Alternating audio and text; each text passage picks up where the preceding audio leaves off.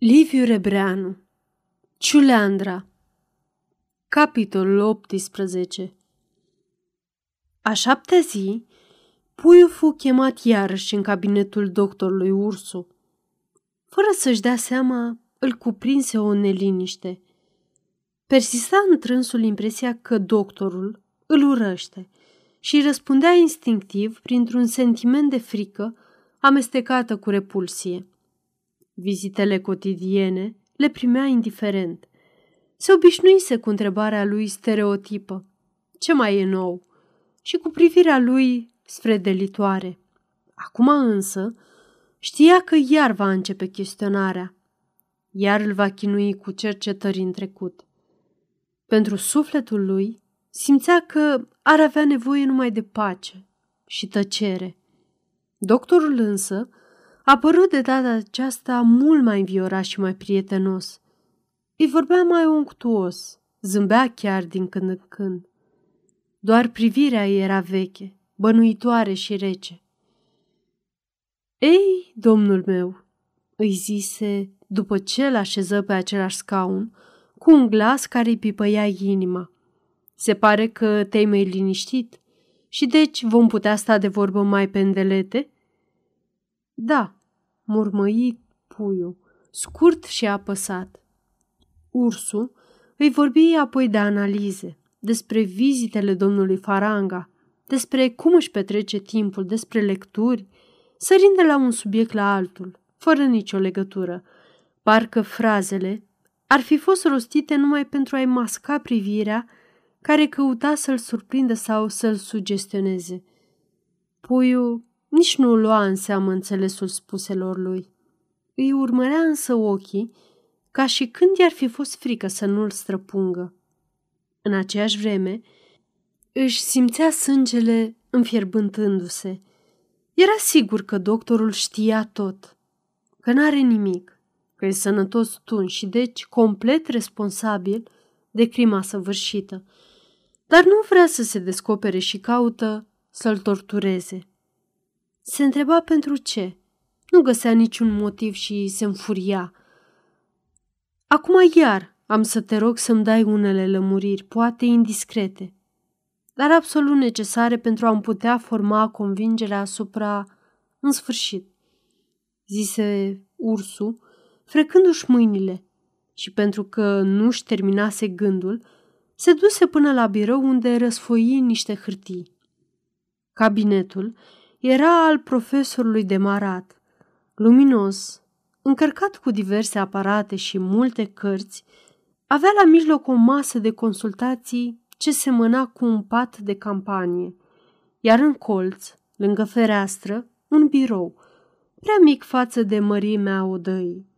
Pe pereți atârnau diferite tabele și grafice, portretul profesorului și deasupra biroului, o fotografie care atrăsese atenția lui Puiu încă de rândul trecut. O figură cam pătrată, colțuroasă, tinerească, cu niște ochi severi și pătrunzători. Poftim, răspunse dânsul mișcându-se nervos pe scaun. Doctorul, la birou cu capul plecat, părea că își rânduiește întrebările sau poate se sfiește. Deodată însă, se apropie, șezu lângă puiul și zise moale, insinuant. Din anunțul mortuar, am văzut că soția dumitale se numea și Mădălina. Puiul tresări. Îi veni să se scoale și să refuze a răspunde. Își aminti exclamarea doctorului când a zărit, în odaia sa în universul, necrologul. Și iată-l că revine. Rosti vexat. Era numele ei. Dar știam că o chema Madeleine, stărui medicul. În orice caz, lumea o cunoștea sub numele de Madeleine? Puiul nu se mai putu stăpâni și făcu dârz. Nu văd ce legătură poate avea numele nevestei mele cu cercetările dumitale medicale. Obrajii doctorului se împurpurară, iar în ochi izvorâ o lucire aspră, nervoasă. Ripostă totuși cu o voce calmă. Legătura îmi permit să o văd eu. De altfel, nu vreau să crezi că, prin întrebările mele, caut să te plictise sau să-ți smulg vreo mărturisire dezagreabilă pentru dumneata sau familia dumitale. Îți spusei și data trecută. Ca să pot stabili gradul de responsabilitate într-o anume situație, trebuie să-mi dai posibilitatea să cunosc toate lucrurile, oricât ar părea de neînsemnate, care ar lumina într-un fel sau altul momentul critic.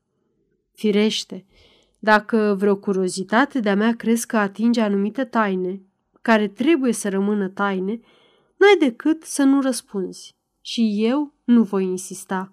Aceasta este o înregistrare Cărțiaudio.eu. Pentru mai multe informații sau dacă dorești să te oferi voluntar, vizitează www.cărțiaudio.eu.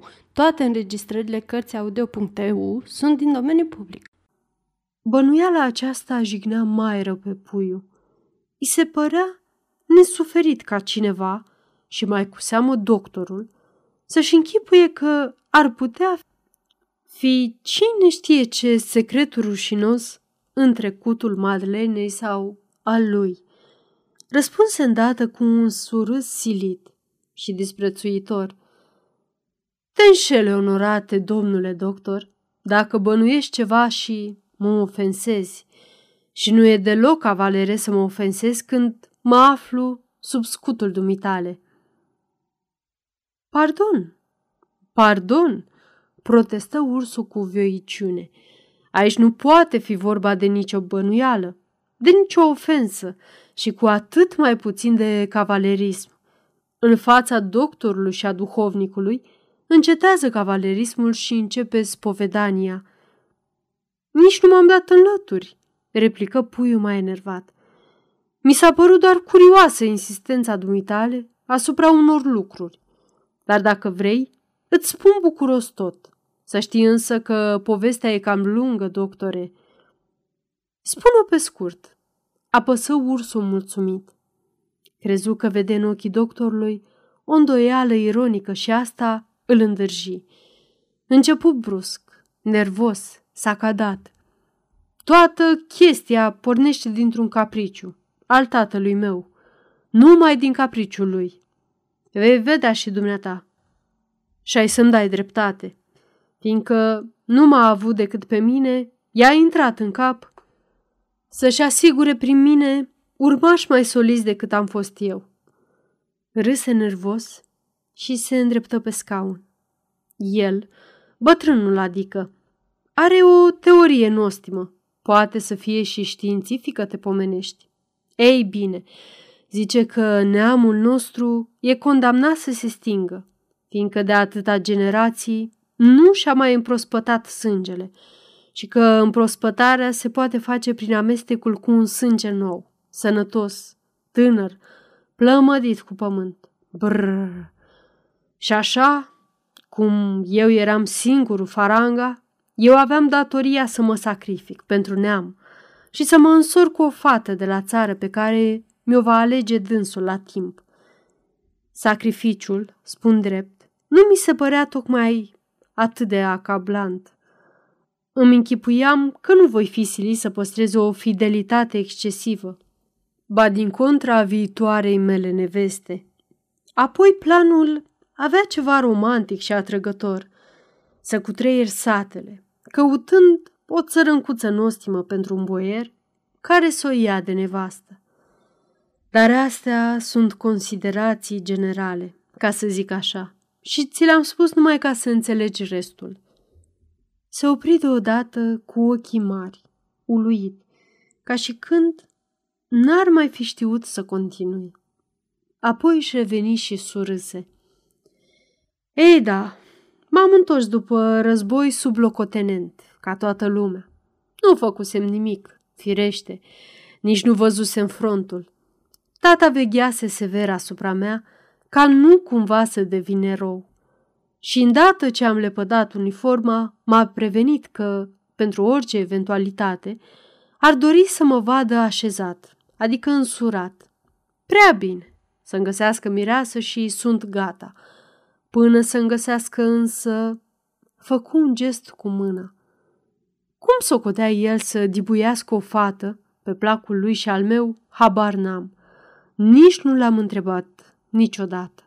În sfârșit, într-o duminică, bătrânul hotărâse să plecăm cu mașina la moșia unui unchi de-al meu, în Argeș, la Mănești, să petrecem acolo vreo trei zile. Trebuia să plecăm de vreme, ca să ajungem acolo cam pe la amiază. Fiindcă bătrânul a avut nu știu ce afaceri neprevăzute, am plecat târziu, aproape la prânz. Contam totuși să sosim pe la trei. Din pricina șoselelor proaste și a anvelopelor uzate, căci ștata totdeauna se zgârcește la cheltuielile mașinii, am avut o serie de pene de cauciucuri, enervante, încât, de-abia la cinci, izbutirăm să debarcăm într-un sat, de unde mai trebuia să facem cel puțin o oră până la Mănești. Camerele de rezervă ne erau epuizate, iar noi muream de foame. În șosea nimerim un han, mizerabil de altfel ca și satul. Ce are a face? Oprim puțin să luăm ceva și între timp șoferul să-și pregătească pentru orice eventualitate câteva camere. Hangiul, un tip foarte insinuant, se oferă numai decât să ne improvizeze o masă princiară, iar până se face masa, ne îndeamnă să vedem hora satului, că zice, sunt fete tare frumoase aici și hora e chiar în bătătura din dosul hanului. Fiindcă nu ne vedea entuziasmați, hangiul deveni mai stăruitor. Mai ales trebuie să vedeți, zice Ciuleandra, care nicăieri nu se joacă mai strașnic ca la noi. Avem și lăutarea nume. E ceva fain de tot. Da, Șuleandra, murmură foarte încet doctorul care asculta calm, cu o privire rece. Ai auzit și dumneata de jocul acesta curios? Se întrerupse puiul brusc, mirat parcă și în același timp încântat. Da, repetă doctorul, cu o imperceptibilă tresărire, ca și când i-ar fi părut rău că i-a scăpat cuvântul. Se făcu o pauză. Puiul zâmbea confuz și mai aștepta să spună ceva doctorul. Pe urmă, tăcerea îl supără și porni mai nervos. Ei da, Ciuleandra, în sfârșit. Hangiul ne conduse într-un cerdac, de unde într-adevăr puteam privi hora ca dintr-o loje de teatru. La început, Poate pentru că mi era și foame, nu mi s-a părut nimic deosebit. Hora ca toate horele. Fetele, așa și așa. Flăcăi să nu mai vorbim. De altfel, juca o horă obișnuită, fără niciun haz. Apoi a venit Ciuleandra. Ei bine, doctore, cine n-a văzut Ciuleandra nu-și poate închipui ce înseamnă beția dansului. Se aprinse. Ochii îi luceau într-un zâmbet fierbinte. Pornește ca o horă oarecare, foarte lent, foarte cumpătat. Jucătorii se adună, se înșiră, se împină, probabil după simpatii ori la întâmplare, indiferent. Pe urmă, când se pare că oamenii s-au încins puțin, muzica prinde a se agita și a se iuți. Ritmul jocului accelerează firește – Jucătorii, cuprinși de după mijloc, formează un zid compact de corpuri care se mlădie, se îndoaie, se răsucește și tresaltă cum poruncesc lăutarii. Cu cât se aprind mai tare jucătorii, cu atât și muzica se ațâță, devine mai zvăpăiată, mai sălbatică. Picioarele flăcăilor scapără vigelios, schițează figuri de tropote, sărituri de spaimă, zvâcniri de veselie. Apoi deodată, cu toții, cu pașii săltați și foarte iuți, pornesc într-un vârtej. Zidul viu se avântă când încoace, când încolo. Lăutarii pișcă vehement strunele năsprind și ascuțind sunetele, cu câte un chiot din gură, la care încearcă să răspundă altul, din toiul jucătorilor, curmat însă și înghițit de năvala ritmului. Acum șirul, tot încovoindu-se și strângându-se, ca un șarpe fantastic, începe să se încolăcească, să se strângă, să se grămădească, până ce se transformă parcă într-un morman de carne fierbinte, care se zvârcolește pe loc un răstimp, ca apoi, pe neașteptate, să se destindă iară, ostenitor prefăcut, în tact cu minte, lăsând să se vadă fețele roșite și vesele ale jucătorilor. Dar lăutarii se înfurie că s-au înmuiat și pornește jocul, mai puternic, mai stăruitor. Și ragul de jucători parcă ar vrea să sfideze și să stârnească pe lăutari. Se repede mai furtunos. Picioarele hurducă pământul cu bătăile. Vârtejul pornește din nou mai strâns, mai încăpățânat. Se încolăcește iar și se descolăcește și în cele din urmă se încheagă într-un vălmășag de trupuri zdrobite. Așa, pe loc, câteva minute, nu știu cât timp, în același ritm nebunesc, flăcăi și fete se frământă, tremură, tropăie. De câteva ori, clocotul de patimă e străpuns de chiote prelungi, țâșnite parcă din străvechimea vremurilor, sau de vreun țipă de femeie cu sâni aprinși de strânsoare. Și așa, jocul pare că va continua până ce toți jucătorii își vor topi sufletele într-o supremă înflăcărare de pasiune dezlănțuită. Dar brusc, ca și când l-ar fi tăiat cu foarfecele, cântecul se frânge și îngrămădirea de tineri se risipește într-un hohot de râs sălbatic, ca geamătul unei imense plăceri satisfăcute, încât chiar văile se umplu de un cutremur, parcă furia patimei omenești ar fi deșteptat până și instinctele de amor de mult înțelenite ale pământului. Puiul se opri. Era schimbat la față, cu ochii înflăcărați, cu obrajii umezi de o sudoare invizibilă, cu buzele arse de un fior. După câteva clipe, parcă de-abia atunci ar fi descoperit prezența doctorului. Se cutremură, își trecu amândouă mâinile prin păr și reluă, căutând să-și tempereze avântul. Nu știu ce impresie ți-a făcut dumitale ciuleandra asta. Spunea din aur că o cunoști, dar eu mărturisesc fără înconjur și azi, după atâția ani, numai amintindu-mi-o, mă simt cumprins de o patimă cumplită. Chiar tata, care e destul de bătrân să nu-l mai impresioneze orice, mi-a spus atunci aproape extaziat și pe franțuzește, căci el toate definițiile entuziaste numai în franțuzește le formulează. Zice, c'est quelque chose comme un tarantule colectiv ou comme un dans du guerre d'un clan sauvage. În orice caz, eu și azi cred că singură ciuleandra, din câte jocuri cunosc, poate să explice extazul dansului, al dansului, ca o manifestare a dorinței supreme, ba chiar al dansurilor religioase, care se sfârșeau prin mutilări sau sacrificii umane. În sfârșit, eram vrăjit și terifiat.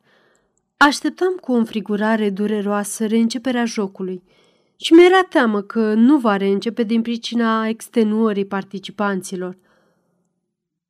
Cârciumarul, pe care nu mă putui stăpâni să nu-l observ, mă asigură râzând viclean că aici numai ciuleandra merge acum până se noptează, că așa e obiceiul, doar să se odihnească puțin în lăutarii.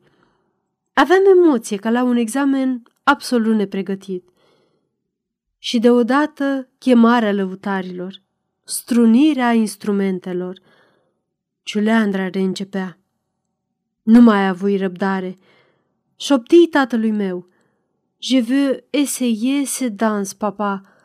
Ne dites-vous? Mi-a răspuns zâmbit. Vasi! Până să-mi răspundă mă și repezi. M-am agățat în horă la întâmplare. Am avut totdeauna o credință fanatică în puterea hazardului. Sunt convins că hazardul cu capriciile lui e promotorul adevărat al tuturor faptelor mari din istoria omului. Aș zice al întregii civilizații omenești, ba chiar stăpânul real al întregului univers.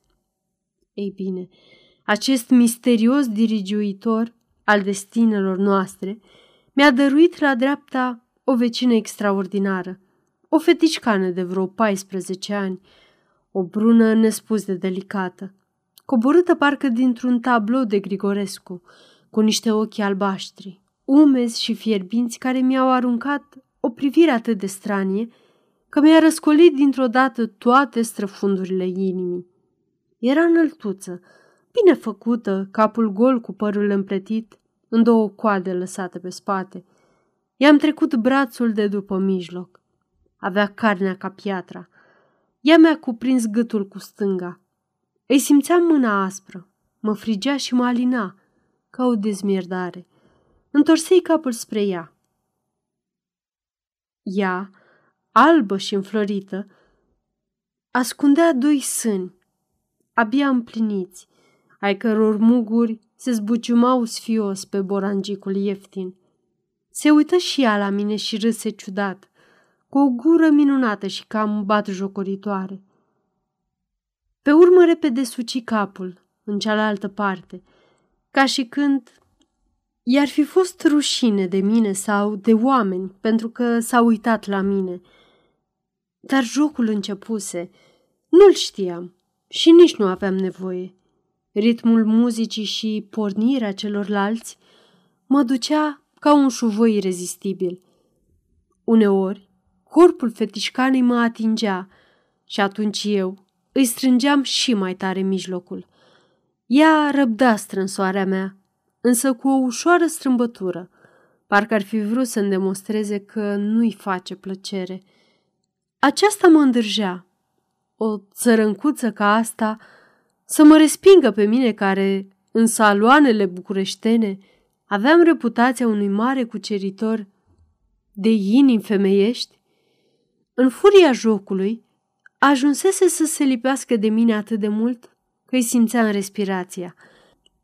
Eram amețit de vârtejul ciulandrei, ca și de pofta lacomă ce mi-o stârnise îndrăcita de fetiță. Am întins gura și am sărutat-o repede, pe colțul buzelor. Surprinsă și neputându-se apăra astfel, și-a înfipt dinții în obrazul meu, ca o pisică supărată, și apoi a dat un țipăt scurt de mulțumire. Un flăcău strigă râzând gros. Nu te lăsa, boierule! Am râs și eu, prostește. A râs și fata, roșită, aprinsă de osteneală iar peste câteva clipe, la altă învălmășeală, am sărutat-o din nou și ea n-a mai putut să îmi răspundă, ci doar s-a încruntat cu necaz.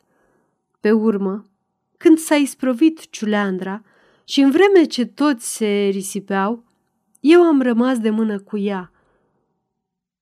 Cum te cheamă, fată frumoasă? Mădălina, murmură ea rușinată, privindu-mă pe sub gene. Mădălina și mai cum? Mădălina Crainicu, șopti scurt atunci.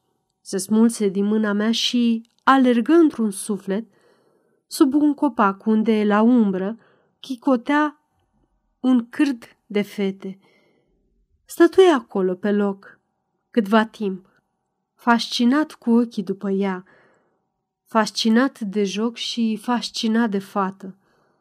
Când îmi reveni puțin în fire, urcai în cerdac la tata și îi zisei cu hotărâre și însuflețire. Papa, je trouvé ce que vous désirez. Bătrânul primi cu oarecare răceală declarația mea, Nu era de ajuns să-mi placă mie, important era să-i placă lui. Totuși, ceru îndată informații de la Hangiu. Aflarăm că Mădălina e fata unei văduve cu încă patru copii. Femeie săracă, dar harnică și cinstită. Fata e cum se cade? întrebă tata. Cârciumarul se închină. Se poate, boierule? Apoi, nu o văzurăți, că e chiar copil, să tot aibă vreo 13-14 ani. Că s-a prins și ea în horă, e primit așa mai mult de haz, că e fată dezghețată și joacă bine. Altfel însă se poate? Bătrânul totuși stărui implacabil. Tatăl ei, din ce cauză a murit? În război cu coane. Un glonț nemțesc la omor la predeal. Atunci tata dori să o vadă mai de aproape. Hangiul, îndatoritor, strigă numai decât. Ia chemați încoace, măi, oameni, pe mădălina crainicului, să o vadă boierii. Și urmă către tata. Dacă ați vrea să o angajați la dumneavoastră, v-ați face mare pomană, că maică sa de-abia mai știe cum să-și ție zilele cu atâția copii pe cap. Mădălina fu adusă mai mult cu forța până la scara cerdacului de unde cârciumarul o luă de mână și se apropie cu ea, dojenind-o. Nu fi neroadă, fato, când vor boierii să-ți vază mutra.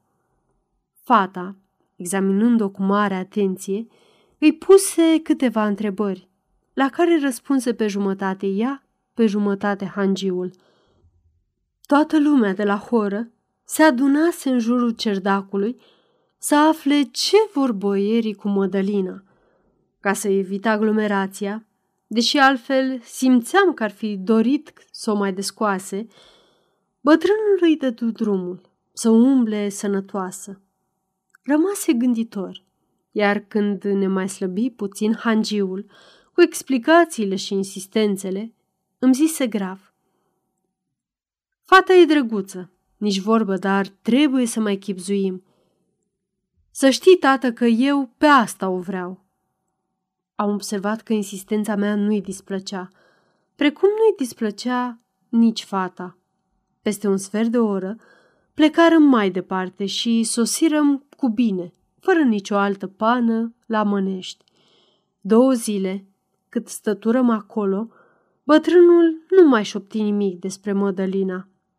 Îl simțeam totuși că numai la ea se gândea și că își întocmea planul de bătaie.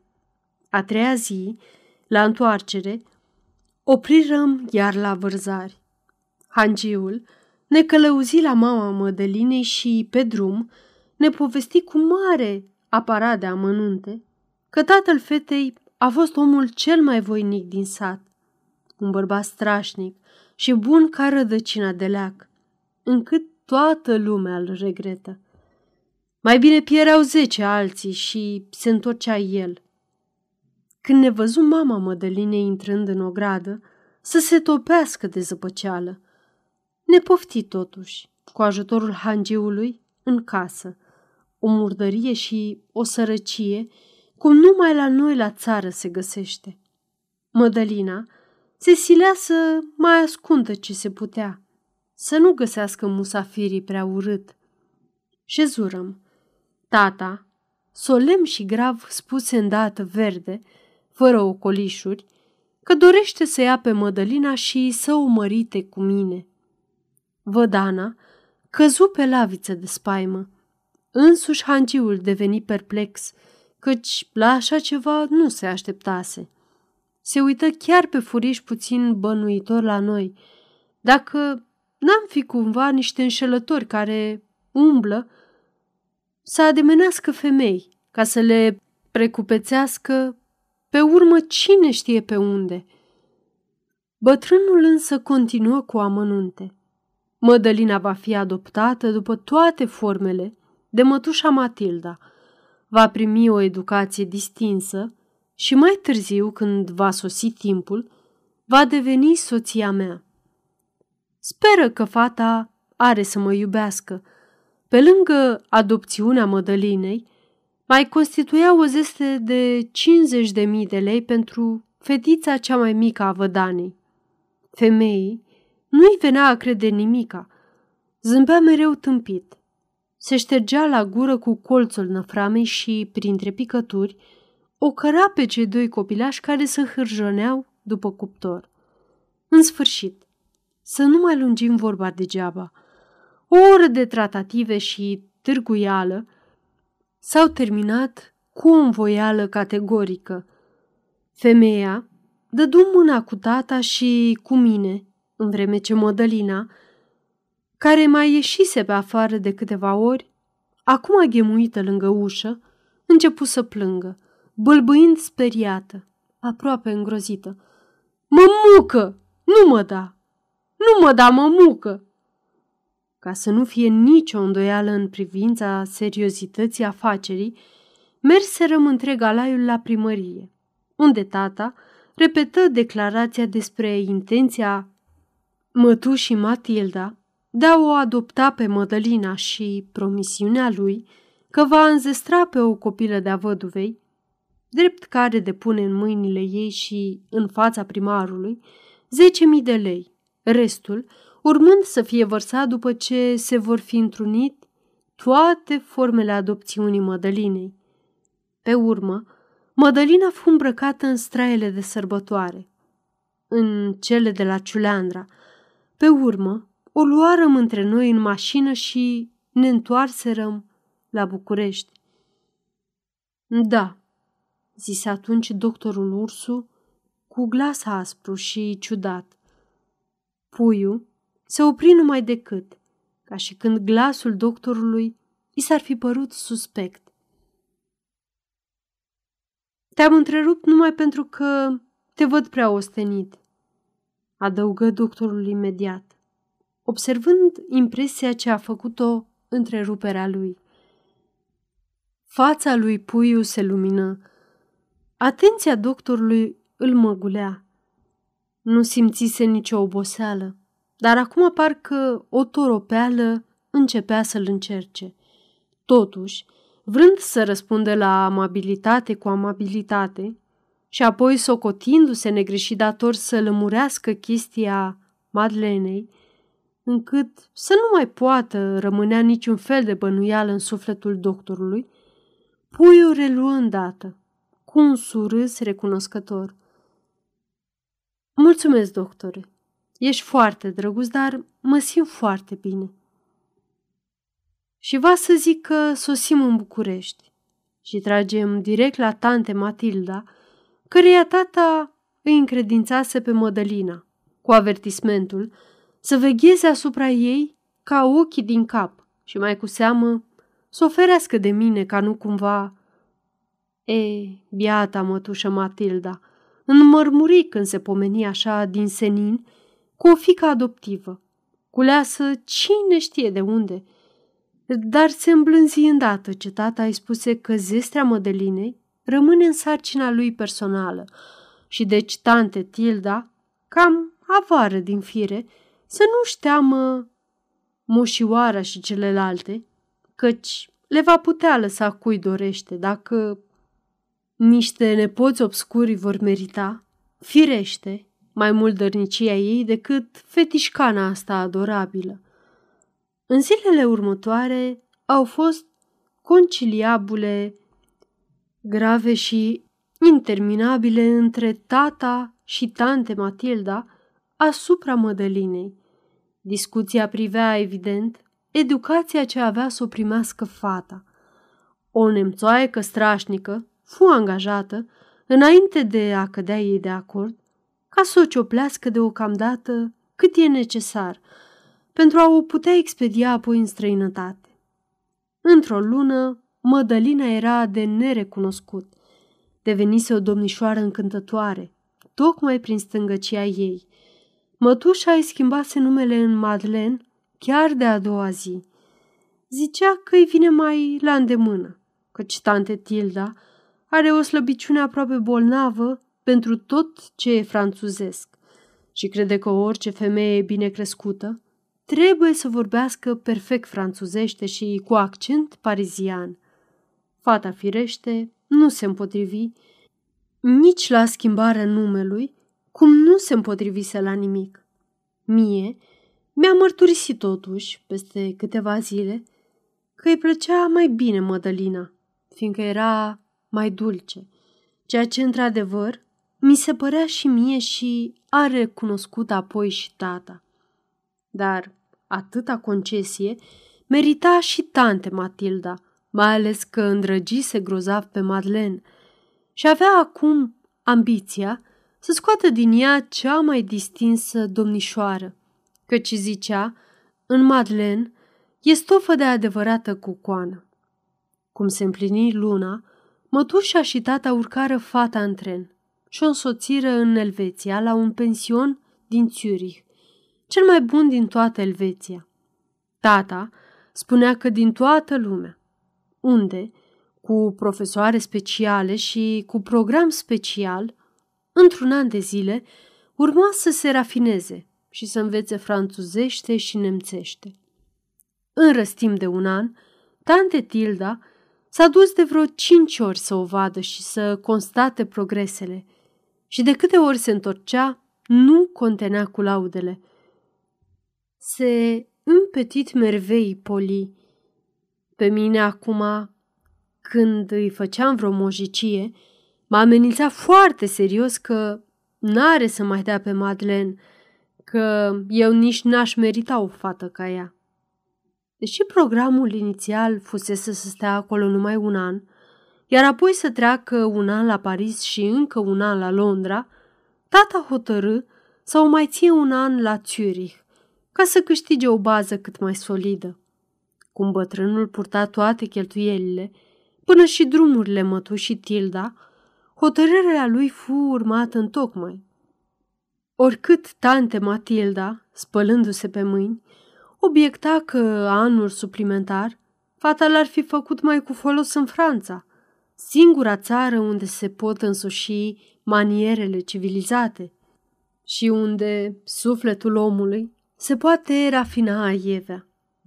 Între timp, trebuise să plec și eu la Paris, să-mi iau un doctorat, ca să fiu la înălțimea aspirațiunilor bătrânului. O singură dată am văzut-o la Zurich, în prezența mătușii care venise cu mine să mă instaleze. Ne-a bătut să rămân adins pe la Madeleine. Ei bine, tante Matilda nu exagerase deloc de data asta. Madeleine era într-adevăr o minune. E inexplicabil ce repede se adaptează femeile. Îți făcea impresia că s-a născut principesă. Atâta delicatețe avea în toată înfățișarea – atâta simplitate și firesc în gesturile și atitudinea ei.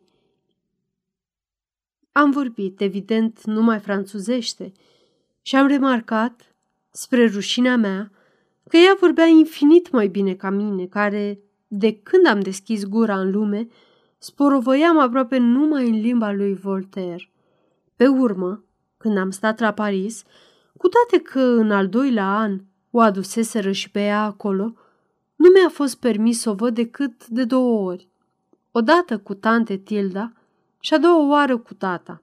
În sfârșit, când eu am venit acasă cu diploma în buzunar, ea a trecut în Anglia, ca să se împlinească în tocmai programul stabilit.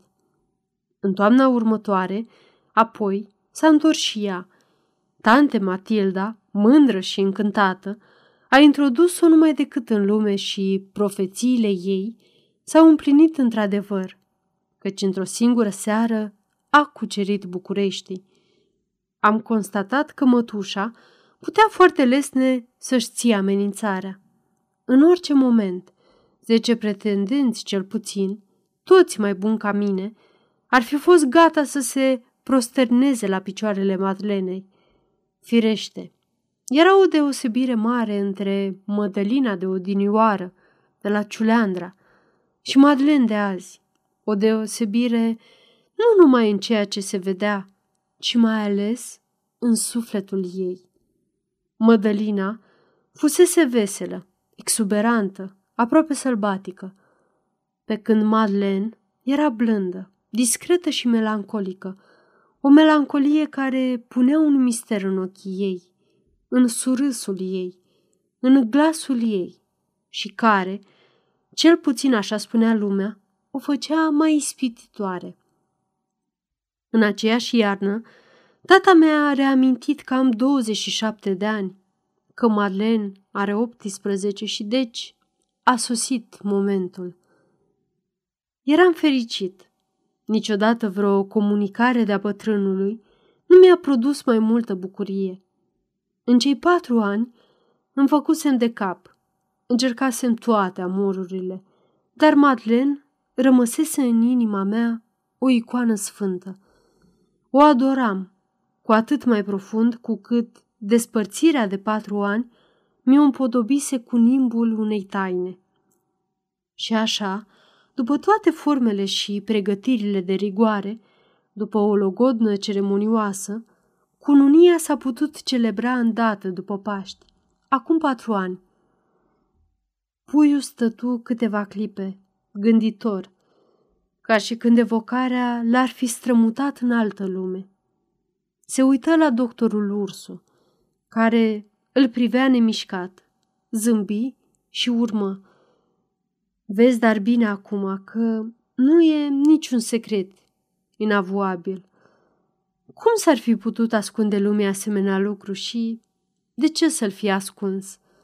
Firește, nu putea cere nimeni și n-aveam niciun motiv să-i dau publicitatea cea mai largă, poate chiar prin monitorul oficial ori prin universul. Era doar o chestiune intimă, a noastră, care ne privea numai pe noi. Mie nu putea să-mi fie rușine de Madeleine, precum nici ea n-avea pentru ce să se rușineze de Mădălina. Doctorul, cu o voiciune nefirească, insistă. Foarte frumos, dar tot n-am înțeles. De ce s-a pus în necrolog Mădălina? Eu de aici, cum să știu, doctore? zise puiul abătut, că povestirea lui n-a izbutit să suprime toate obiecțiile doctorului. Îmi amintesc însă că tata a pus din delicateță pentru amintirea ei, căci noi, în familie, când o răsfățam îi zicea Mădălina, iar ei îi plăcea – și noi găseam că îi se potrivea mai mult acum, când era atât de blândă și de dulce, ca o dinioară când fusese altfel. Ursul tăcea, puțin încurcat. Părea că mai rumegă vreo întrebare sau filtrează cele auzite. Puiul se roșise, dar ochii îi se limpeziseră. În toată înfățișarea lui, era întipărită o reverie, care pe doctor, când o observă, îl făcu să se scoale și să-i zică brusc. Mulțumesc, desigur, ai obosit. Nu, nu, protestă puiul cu o însuflețire sinceră. Mi-ai făcut un mare bine, doctore. Nici nu-ți închipui. La început, da. Mă cam enervase întrebarea dumitale. Recunosc și te rog să mă ierți. Nu-mi dădeam seama că astfel mă îndemnai să-mi reamintesc niște momente atât de fericite, să le retrăiesc, să descoper iarăși pe mica mea Mădălina, să o reîndrăgesc. E tot ce puteai să-mi oferi mai plăcut. Îți mulțumesc. Mulțumesc. Se repezi furtunos la doctorul Ursu, îi apucă mâna și o strânse puternic. Doctorul după ce îl conduse și îl dădu în grija internului, se spălă pe mâini, parcă i-ar fi fost frică să nu se infecteze.